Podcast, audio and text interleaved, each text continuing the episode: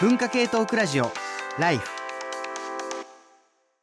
こんにちは、山本ポテトです。こんにちは、工藤文子です。TBS ラジオ文化系トークラジオライフの番外編ポッドキャスト、働き者ラジオ、激務から退職してお休み中の工藤文子と、連日締め切りに追われるフリーライターの山本ポテト、働き盛りの二人が仕事をめぐって語り合います。聞けばお金持ちになり、教養がつき、人生がときめきます。個人の感想です。じゃあちょっと前回までの振り返りを早速していきたいんですけど、結構ゲスト会が多くて、なんか気がつきがバババババって流れていってしまったので、ですねちょっとね、今回はゆっくり。通常うん会なので反響などをまずご紹介したいと思います。はい。えー第15回女性だから頼みました問題について、うんえーなんと人類学者の磯野真帆さんがブログ記事を書いてくれました。うんうん女はピンクで若手は黄緑。女だから仕事の依頼が来るということ2みたいな感じで書いてくださっておりまして、で、我々の、えーポッドキャストの、えー第15回を紹介された上で、えーどうやらこの問題はラジオのテーマになるほど悩ましい問題としてあちこちで浮上しているようだ。とされた上で、最うんうん。なんかご自身の経験としてある打ち合わせでさらっと見せられたスライドに若手が黄緑、女性がピンクの枠で 写真が囲まれてみた、いたっていう。っていうタイトルの、あの、体験を綴った上で、私はすべての属性を取り払ったありのままの自分というのに全く合点、合点がいかない。うんし、このキラキラフレーズが作り出す害が相当あると思っているので、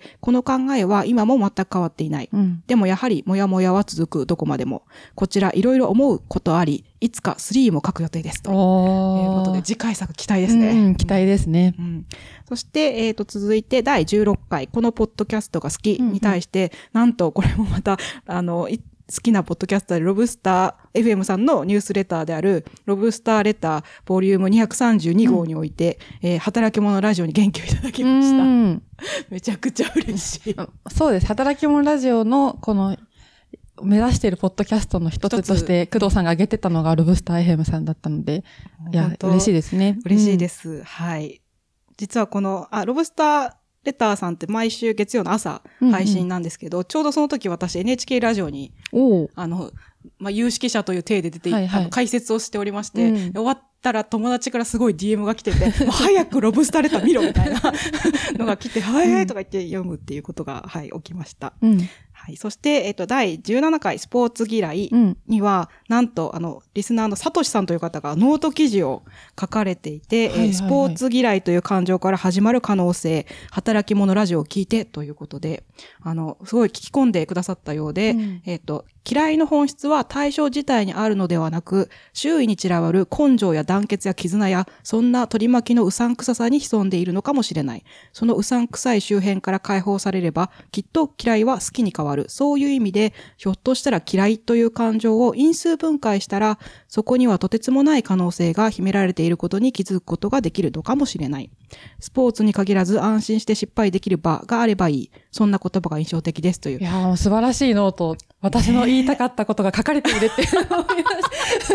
我々より的確にまとめられているっていう。た。ありがたい。あで、他にも結構 X で、あの、いろんな方がコメントしてくださって、ねあ、確かにこういう問いは、なんか自分の中になかったなとか、いろいろ見つかったので、本当にありがとうございます。うんまたちょっとねあの、できた際には皆さんにね、報告できたらと思います。うん素晴らしい。リスナーと共に作る本いいですね。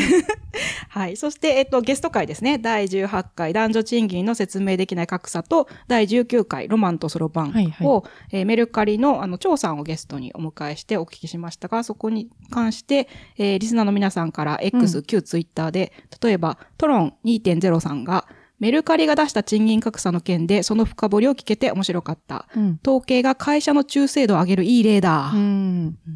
あと、神谷優さん,、うんメルカリの男女間賃金格差レポートについて話されていて面白かった。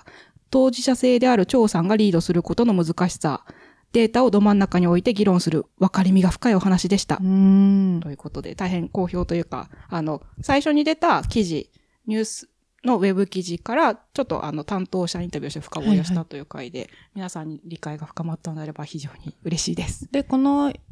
えっと、この回は、ちょっと、後々記事化されるということで、お、匂わせが。そう、それもちょっと楽しみにしてください。楽しみにしてください。ははいい。そして、えっ、と、直近のゲスト会、えー、いかりさんをお呼びした回ですね。うん第20回、人の作り方。と、第21回ポートフォリオワークに関して、えーこちらもリスナーさんが大好評でございまして、うん一部ご紹介しますと、えー、浅戸和明さん。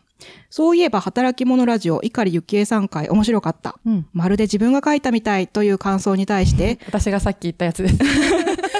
まるで自分書いたみたい。うん。あんまり身近に思わないでくださいと構えてしまうのは、自分の持つコンプレックスやある種の差別感情が関係あるかもという自己分析、真摯だなと思った。とうんいうことで。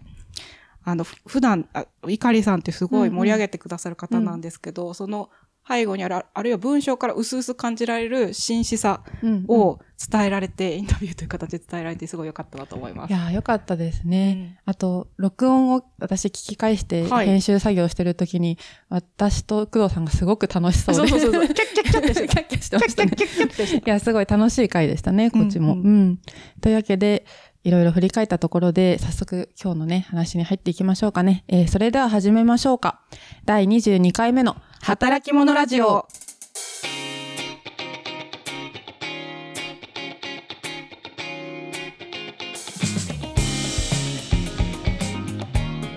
冒頭で紹介した反響の続きみたいな感じなんですけれども、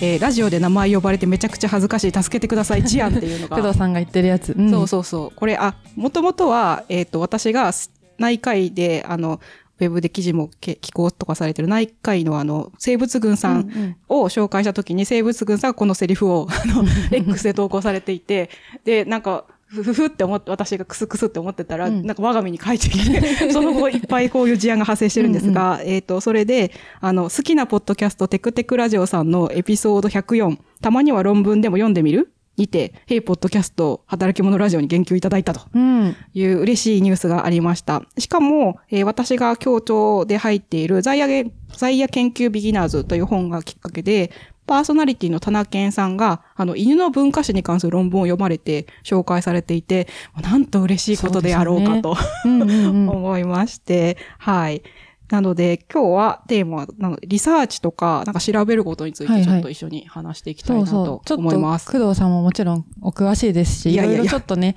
情報共有できたらなと、はい、思ってます。でちなみに、在野研究ビギナーズっていうのは、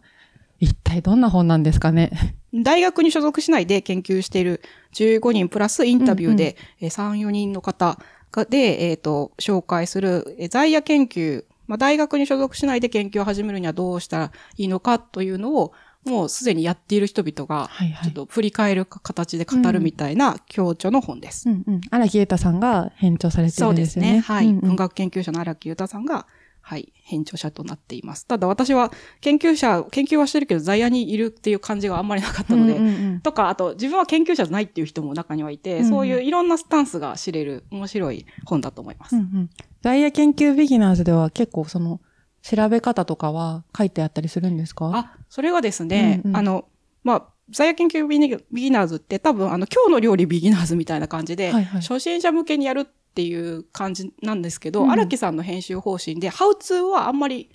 書かない。るほどね。うん。そういろんなやり方とかいろんな目的があるはずだから、うんうんハウツーを提供するよりはそれぞれの生き様を 人生みたいな。そう示した方がいいっていう編集方針だったんですけど、まあ、それに対して読者の方がハウツーを期待してたんだけど、ちょっと違った、裏切られたっていうか、期待とは違った。うんまあ、でも面白かったよっていうコメントも多かったんですけど、うんうんというのに対応してですね、実は在野研究ビギナーズ観光記念ブックフェアというのをやった時に、ハウツーの本を伝えるよ、伝えられるようなブ本を紹介するっていうのをやりまして、そのブックフェアの名前がですね、まさに調べ、考え、書き、伝え、集まるための書棚散策うん。というので、で、えっと、すまあ、いろんな選書項目いくつかあったんですけど、その中で調べるっていうパートが3つも分かれていて、面白いですね。そう、あって、はいはい。そう、あ、調べるって言うと何を思いつきますか？ああ、確かに。調べるっていうと、なんか図書館で調べるとか、文献を当たるみたいなイメージがあります。そうですよね。うんそうですよね。で、もちろん、あの、文献を渡るっていう調べるタイプもあって、それは、えっ、と、6番の行政文書を読むっていう、うんうんうんまあ、その文献を渡る中でも特にちょっと難しくてとっつきにくはいいはい行政文書を、うんおお役人のお役所から出ている文書を読むっていうのを、えー、酒井大輔さんが担当されていました。で、その他に、えっ、と、出かける？フィールドに出かけていって調べるフィールドワーク。はい、うんを、えっ、と、熊沢さん。熊沢さんは生物学とか、うんうんあの、虫とかのご研究が専門なので、はいはいはい虫を調べるために標本取りに行くとか、なるほど。そういうのをあの教えてくれる出かけるっていう4番の調べるがあります。うんそれに加えて5番で話を聞きに行くっていう調べるのうんやり方もあるということで、社会学がご専門の皆さんが、えーパックさん、安井さん、ダンさんが、あの、話を聞きに行くっていう項目を書かれていたりして、実は文献、そう、そうおっしゃる通り、パッと思い浮かべるのって図書館行って、なんか文献調べるだと思うんですけど、うん。意外といろんなやり方あるよっていうのを、で、まあ、話を聞きに行くっていうのもいろいろ結構、あの、工夫とか、うん。あの、tips があるっていうのを紹介するような本を、えーブックフェアでご案内いたしました。いや、でもそれって結構今調べること考えると割と大事なことのような気がしてっていうのははどういう意味かっていうと、例えば調べるときにいきなり図書館の本とかを検索するよりも、一旦このことに知識を持ってそうな人に、ちょっとおすすめの本ないって聞いてみる方が、ね。意外と早かったりするじゃないですか。でも調べるっていう時に、なんとなく頭の中から勝手に人に聞くみたいなのを外しちゃってるなって今、工藤さんから聞かれて思いましたね。うんうんううんん、そうなんですよね。うんあの、おっしゃる通りで、なんか、特に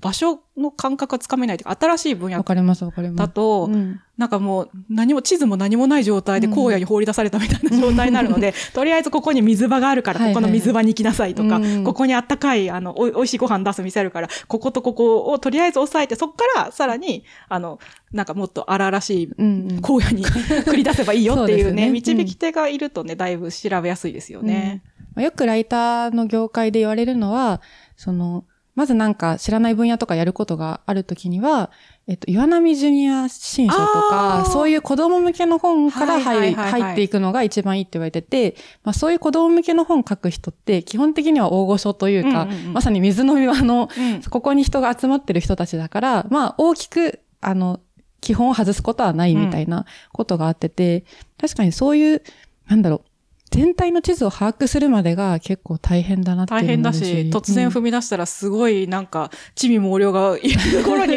入ってしまう、ああ、死んでしまうみたいな時もね、避けられるからね。そう、だかられ歴史とかは特にそうだったりするし、あの、前その私が、えっと、ずっとやってる在野研究者にお話を聞く、工藤さんにお話はい。聞きましたけど、在野に学問あり。在野に学問ありでも、えっと、とんでも本とどうやって距離を取れば,、うん取ればいいのかみたいな話になって、えっと、辻辻田正則さんに、あの、歴史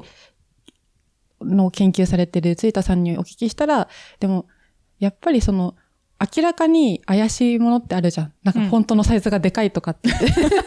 あそういうね、形で判断できるタイプのね。そうそううん まあ確かにそういうのは除けるけど、でも全体の地図を把握するっていうのは、やっぱちょっと、なんだろう、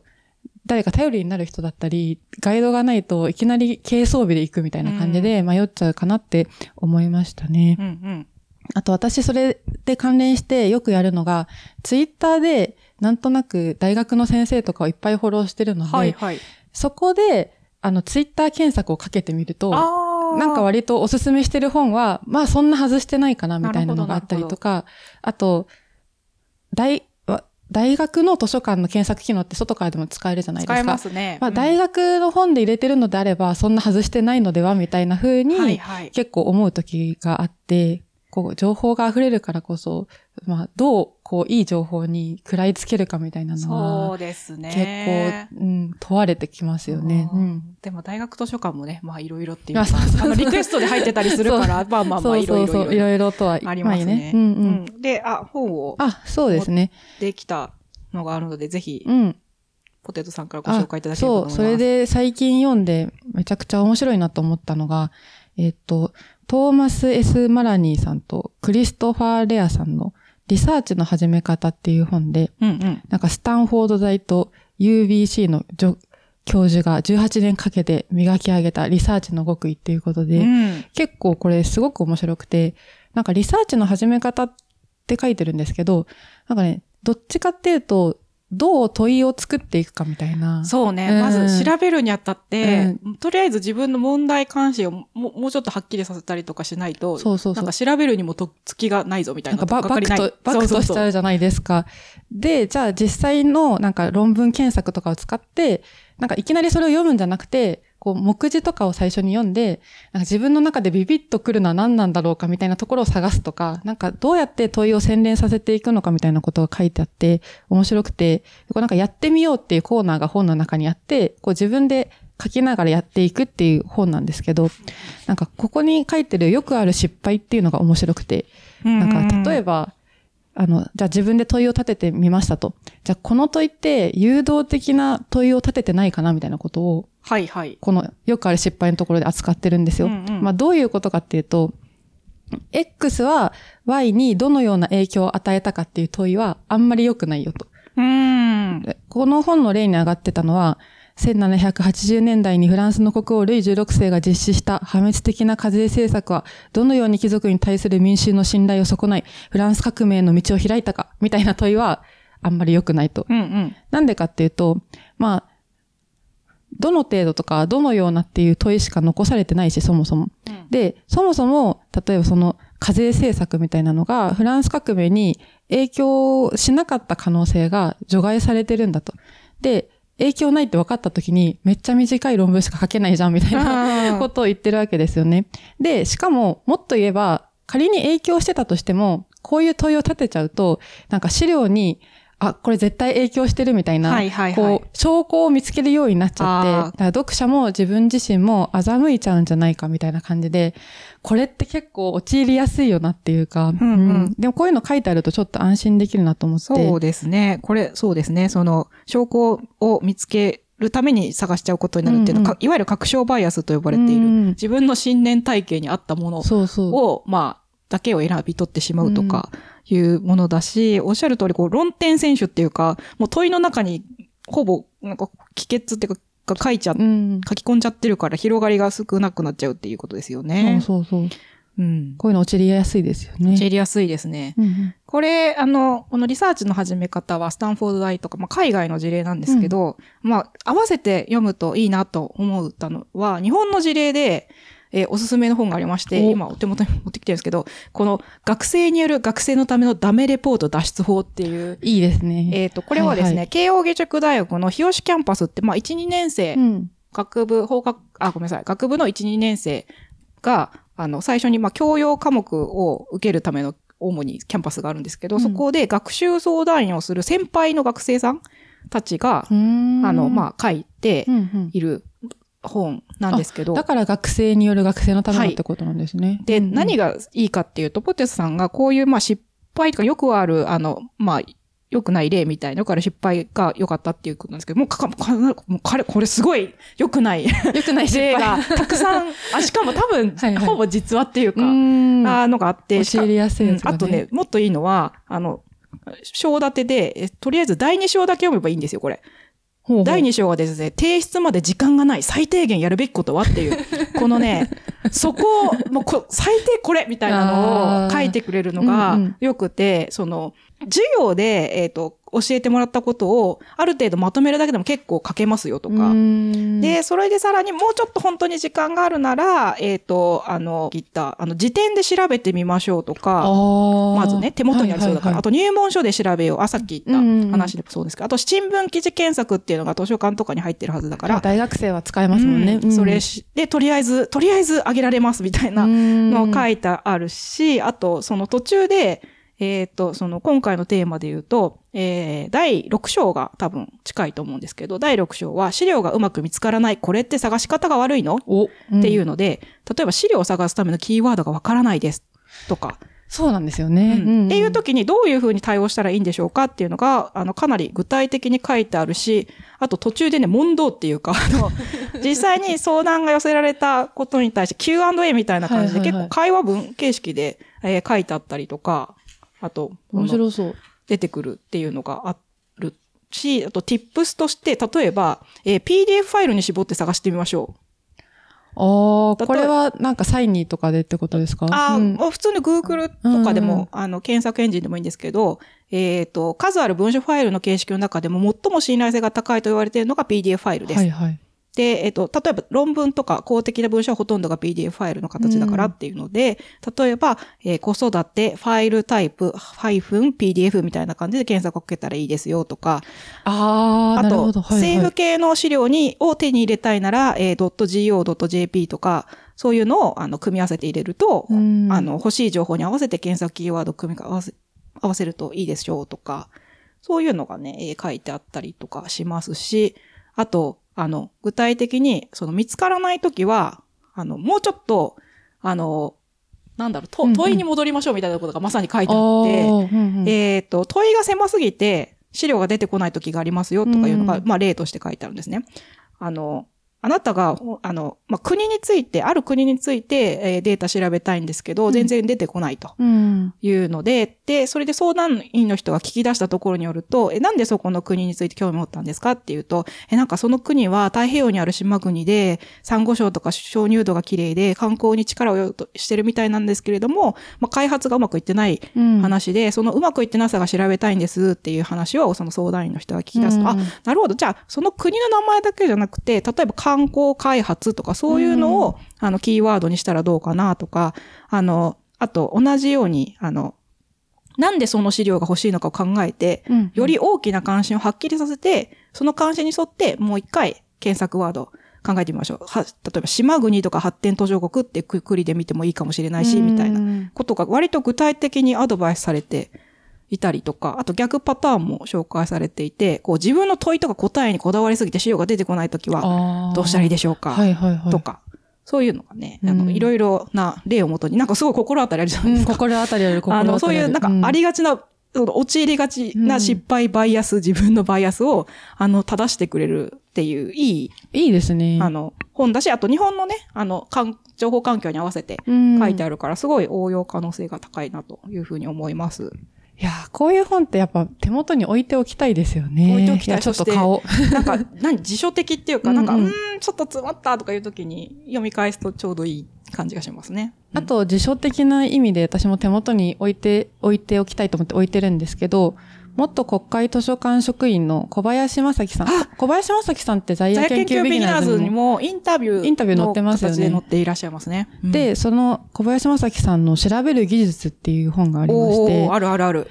小林さんはずっと、まあ、利用利用者の調べ物相談みたいな、あの、よく結構たまに有名になったりするじゃないですか。レうんうんうんレファレンスサービスっていうのをずっと長年やられてきた方で、こう、どうやって情報をこうサーチするのか、あるいは、えっ、と、どうやったら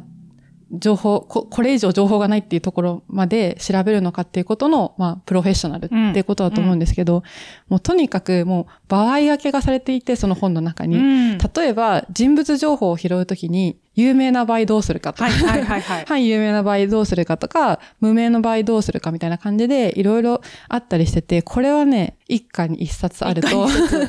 調べ物の技術、うん。あと、やっぱりなんか、最近ちょっとそういうのに注目が集まってるなっていう感じも、うんなんかライターとして感じてて、はい。やっぱりなんか大きな話しますけど、おなんかやっぱこう、文章が溢れてるから、やっぱ情報の質大事だなとか、みんなちょっと確実な情報を読みたいなっていう気持ちになってんのかもしれないなって感じてますね。なるほどなるほど。それに対してさらにでかい話をすると、なんだろう、こう、情報が爆発的に増えてるのって、現代だけじゃなくて、ルネサンス期もさ、一。回爆発的に増えたわけですよ。ほうほうほう。っていう話を、あの、このね、あの、ルネサス、ルネサンス情報革命の時代っていううん本がございまして、えっ、と、えー、ちくま新書から出てるんですけど、この、この時に、えっ、と、例えば、まあ、ルネサス、ルネサンスの情報がわーって出てきて、うんまあ、し本、本っていうか、情報量がわーって溢れた時代に何が発明されたかっていうと、うんインデックス、作品とか、ああ。本の目録うんうんうん。っていうのが、この時に、まあ、この時っていうか、まあ、こ前後するタイミングで開発されて、うんようやく人は、その、全部読み切るとかじゃなくて、どこに何があるかをとりあえず把握して、そこから、そこを手がかりにうんさらに詳しく入るっていう、その、ちょっとメタな情報をつけるっていうことを、まあ、そういう発想とか着想発明に至り、うんそれでなんとかかんとか制御っていうか、一旦制御したっていうことうん一旦制御したけど、うん。えっ、と、そのインターネットで文章がたくさん出てきたし、今度生成 AI でも、うん、あの、まあ、無限にコンテンツが出てくる時代になって、多分次の段階で新しい、なんかこう、情報をうまく投与して扱っていくっていうか、そうか。こう、暴れ馬をこう、グッグッてやるみたいな感じで、なんとかするみたいなうん。技術が今求められてるし、だからこそね、うんみんな調べ方とかうん。を、に苦戦してるから、ね調べ方苦戦してたりとか、あの、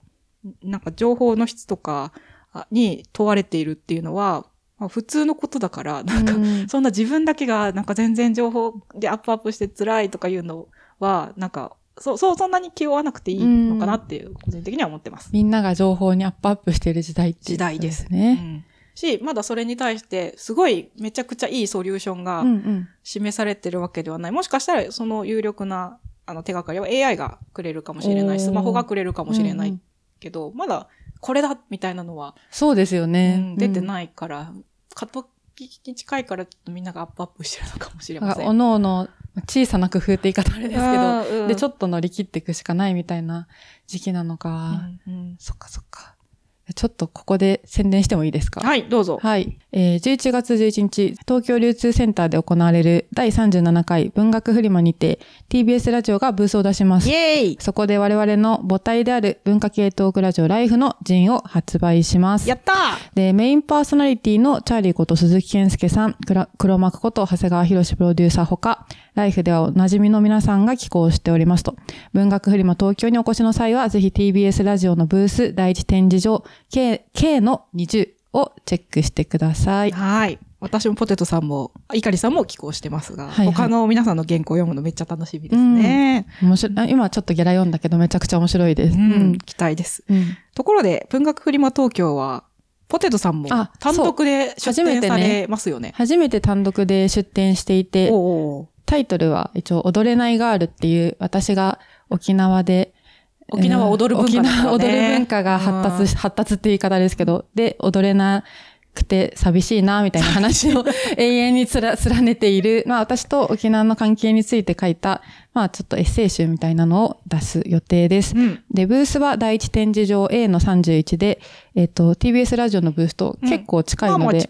ぜひちょっとついでに寄っていただければと思います。うんポテトさんのエッセイにも期待してます。はい。で、もう一つ宣伝で、あはい宣伝ばかりで恐縮ですが、えっと、今月末ですね、えっと、我々の母体である文化系トークラジオライフの本放送があります。ヤッホーで、10月29日日曜日、えー25時、えー深夜1時から生放送で行われますと。で、テーマは、分かっちゃいるけどやめられない、今、依存から考えるです。うんうん。予告編のポッドキャスト聞いたんですけど、なんかいろんな多角的に語れそうだし、あ、あと、私もスイカゲームにアディクションっていうかね、あの、刺激しそうになっ、ってたうんやばいやばいやばいって思って遠ざけました。無理やり。うん工藤さんのなかっちゃいるけどやめられないことって何ですか？仕事。仕事だった。仕事だったから遠ざけた。仕事の中でも特にスラックをうん確認しちゃうとか、ああ。そういう、あの、なんだろう、はいはいイインタラクション性があるっていうか、まあ、反うんフィードバックが返ってくるタイプの行動に刺激している感じがする。行動に刺激があるタイプ。プ。うん。だと思います。はい。で、あ、今度はね、私がメインパーソナリティでやりますので、あそうかそうかんうんちょっと緊張してるんですが、ぜひぜひ聞いてください。うんで、メールテーマは、あなたの分かっちゃいるけどやめられないことを教えてください。スマホ、SNS、ゲーム、お酒、タバコ、買い物など、えーメールアドレスは life.tbs.co.jp です。えー本放送もお楽しみに。うん。メール早めにいただけるとね、うんポテトさんがすごく助かると思うので。ぜひ、ちょっとためずに、パッて、もう思いついたら出しましょう。何度出してもメールなんて何度出してもいいですからね。そう、んありがとうございます。はいというわけでお楽しみに。働き者ラジオは皆さんからの感想や質問を募集しています。お便りはメールアドレス life.tbs.co.jp まで題名に働き者ラジオと書いてメールをお寄せください。SNS でのコメントも大変励みになります。ぜひ、ハッシュタグ、ライフ954をつけて投稿してください。ここまで聞いていただいてありがとうございました。お相手は工藤文子と、山本ポテトでした。さようなら。